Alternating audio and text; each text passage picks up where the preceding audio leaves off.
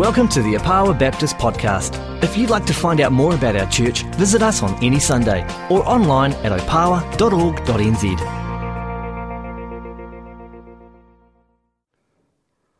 On my Facebook page, often there comes up something like mention something that's not around anymore that'll show your age. And this week there was one on mention a type of clothing and there were all these labels I'd never heard of, and I stuck in stubbies, which, if you were around in the 1970s, you'll well remember. And probably if you wore them now, you'd get arrested. But one of the things that's not around so much anymore that was a big part of my childhood was the murder house. And the murder house was a very scary place.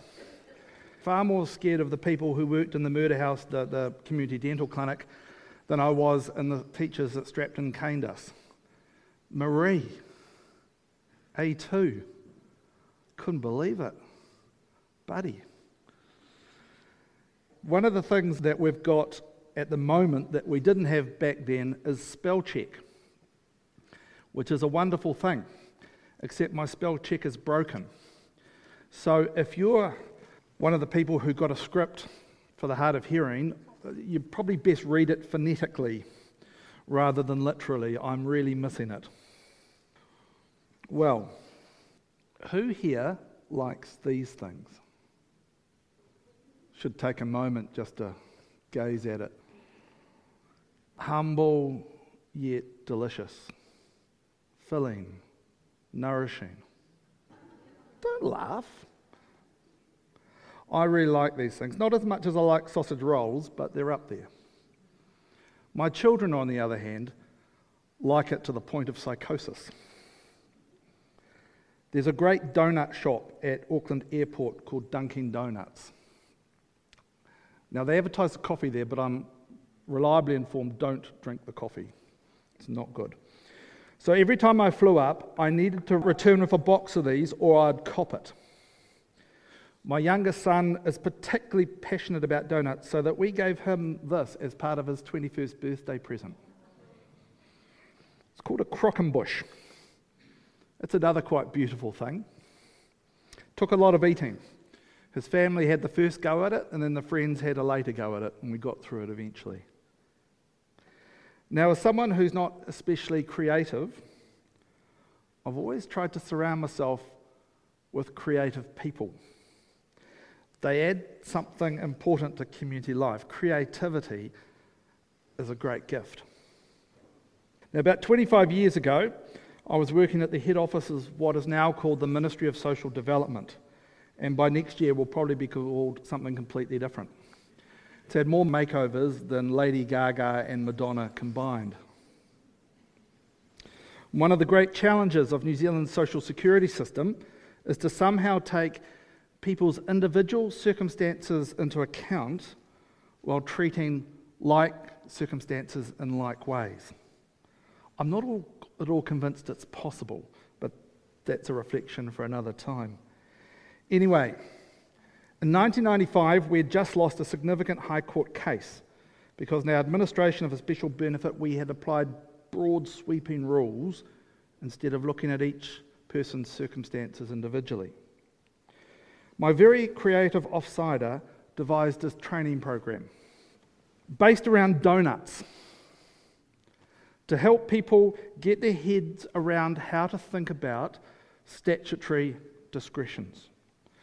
Now, her theory was that the solid doughy bits with the pink icing on the outside represent the requirements that you had to meet if you were going to get a benefit. For example, to get a disability allowance, you had to have income below a certain level, you had to be a permanent resident or a citizen, you had to have a disability that would last at least six months, and those costs had to be not met by another agency.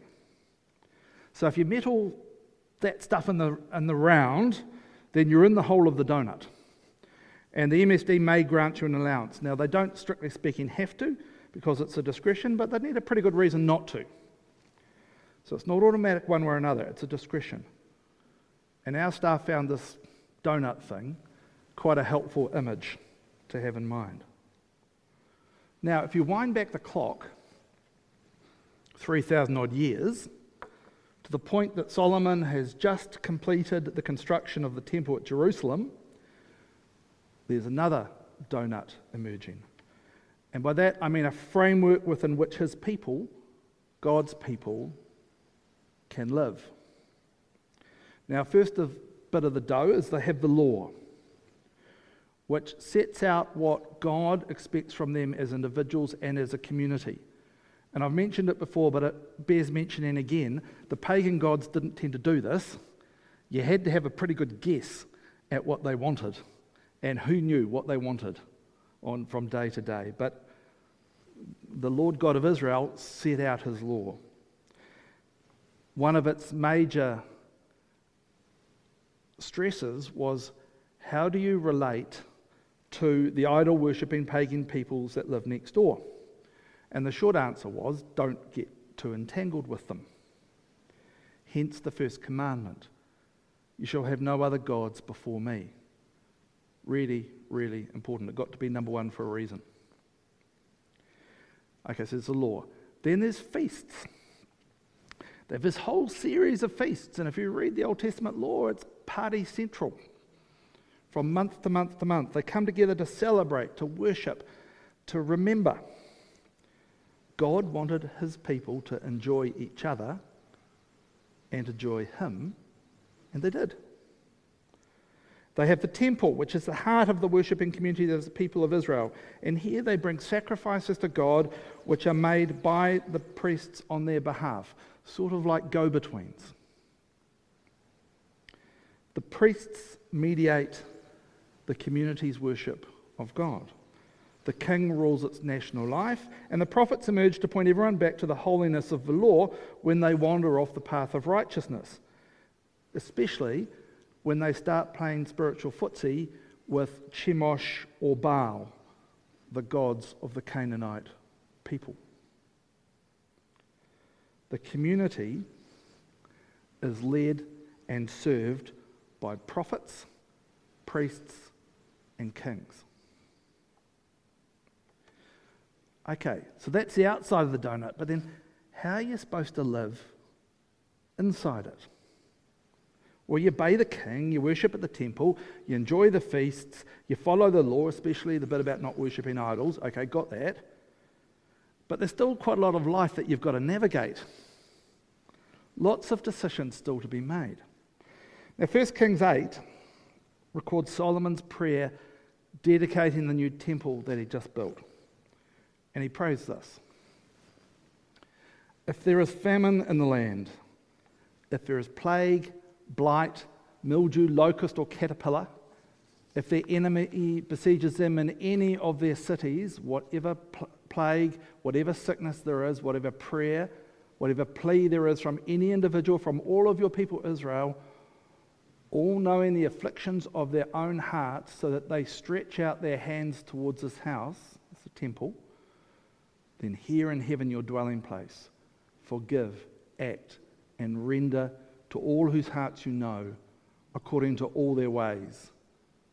For only you, you know what is in every human heart, so they might fear you in all the days that they live in the land that you gave to our ancestors. Fear. Now, it's not talking about that reaction when you're watching Nightmare on Elm Street, part 23, and the person comes out of the closet waving a machete but it's more like a reverent awe. Perhaps how you might feel if you met someone that you really admire. My youngest son admires the gentleman on the left there, Mr. Post Malone. I'm a little bit more of a fan of the gentleman on the right, Mr. Richard McCaw. And I imagine I'd possibly be a little bit starstruck if I ran into him at the supermarket buying bananas at the same time. When you enter a cathedral, you may experience a reverent awe. Or if you're in Queenstown and you glance up and you see the remarkables, it sort of takes your breath away for a moment. It's that that's been talked about here fear as a reverent awe. Proverbs 1 7 famously picks this theme up. Lots of posters with this verse on it for sale in the Christian bookshops. The fear of the Lord is the beginning of knowledge or wisdom. Fools despise wisdom and instruction. There's a whole branch of the Old Testament, much of which loosely dates from this era called the wisdom literature. Song of Songs, Psalms, Proverbs, Ecclesiastes. And there are others that didn't make the cut into the Bible, such as Wisdom and Ecclesiasticus. Job is part of this tradition too, but it's regarded as probably much older. Now, the prophet's usual role was to point the people back to faithfully following the law if they'd wandered off track, while at the same time pointing them towards the ultimate hope of salvation. They spoke God's truth to the people when they were running off the rails, typically by hanging out with the Canaanite gods rather than worshipping at the temple. By contrast, wisdom is how you live as a faithful follower of God at home, at work, in the fields, or in the marketplace. Within the framework, at the centre of the donut. So around the outside, you've got law, prophets, temple, king, and feasts. These books were a resource for God's people to draw on when they were wondering how should we then live. Their reflections on their experience in the light of what has been revealed to the community by the law and the prophets. So within the hole in the donut, there's a measure of freedom. But how best to use that freedom? And the thing about wisdom is it's often quite situation specific. Too many cooks spoil the broth. Can be true.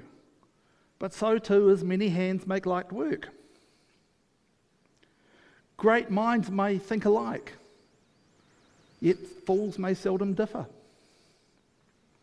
Consistency is a virtue in social security benefit administration.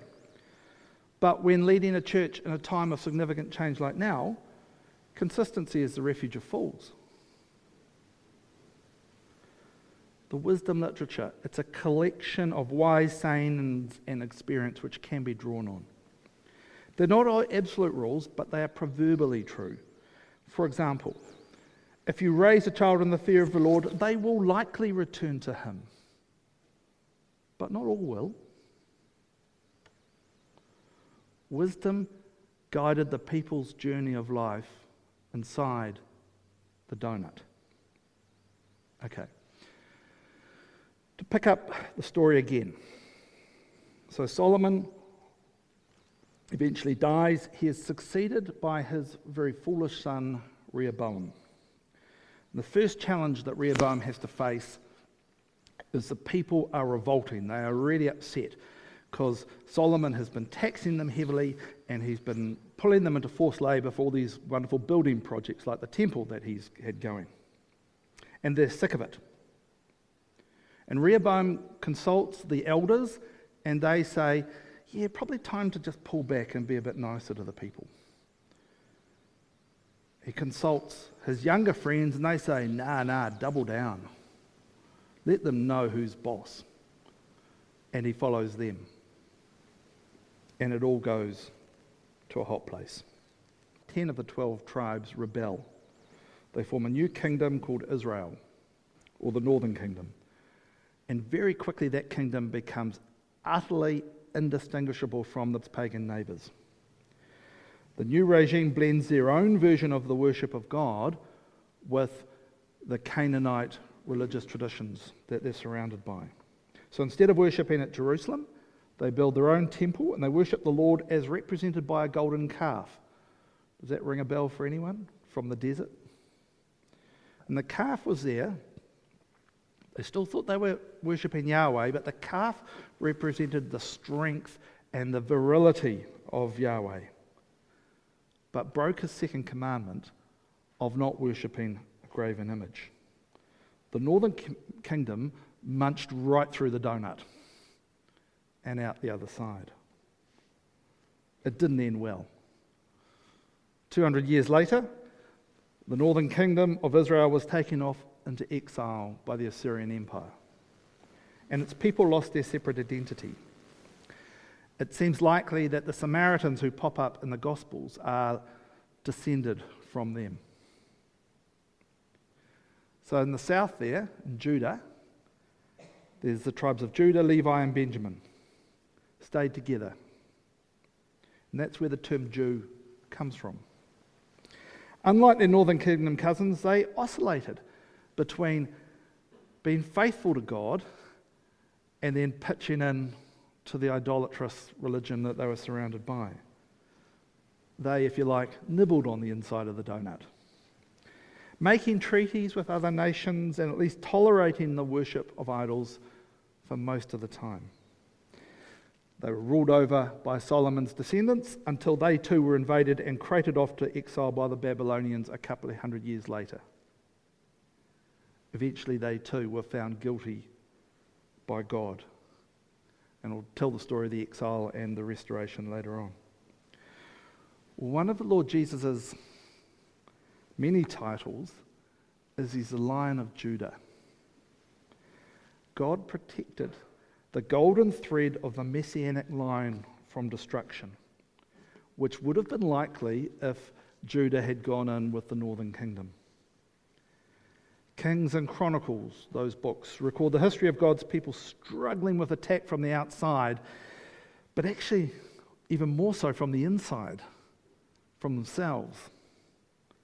Seemingly wanting to be like the other nations, wanting to fit in, rather than being content to be God's people, standing alone, just with Him as their ally and supporter and king. The ancient Near East was a very dangerous place to be. Hence, none of the other people groups that are mentioned in the Old Testament scriptures are still with us. Now, Christians through the ages have drawn a lot of solace and comfort from Psalms, reading the Psalms, and a lot of wisdom and insight and inspiration from reading Proverbs. A mate of mine who grew up in a Christian family loved Ecclesiastes as it mirrored his um, teenage angst and cynicism and frustration. As a non Christian kid, I was into Pink Floyd, quite different. Ancient Israel had prophets, priests, and kings. And instead, we have Jesus. Like the prophets of old, he spoke God's truth to us and our world. And through his word and his spirit, he continues to do so. Here's our great high priest who mediates our relationship with God the Father. Our prayers that go up to him, he takes to the Father. He prays for us as well on his own bat. He's our king. He's the head of the church universal, the whole lot of us, and the church particular here at Opawa. When we gather next week, to consider this proposal back the back lawn. The judgment we have to make is whether we discern that is where He is leading us. We discern rather than decide. Our collective task is to listen to each other. And in that listening, to discern what the Spirit is saying to us as a community. So, our donut is made up of the scriptures the Lord enthroned in our community of faith, the Spirit and our collected experience.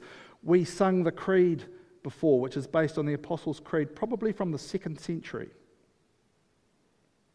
It's a un- way that we understand our faith. Within those broad limits, we too need to exercise wisdom in how we live from Monday through Saturday. And I wonder if that similarity that we both live within donuts is why we find the books of Psalms and Proverbs so useful. I have a mate whose mother is quite spirry. So she will have a debate with herself as it comes to dinner time. Should I make spag bowl or pizza tonight? Hmm. I think the Lord's saying pizza. It's true. She's a sweetie. But I struggle with that because maturing Christians can make those decisions from their wisdom and their experience. On the other hand, many of you may have had or heard of marriage proposals that start God has told me that we are to be married. I had one, and it wasn't from Steph. And I gently replied, Well, he hadn't told me that. Was a tough night.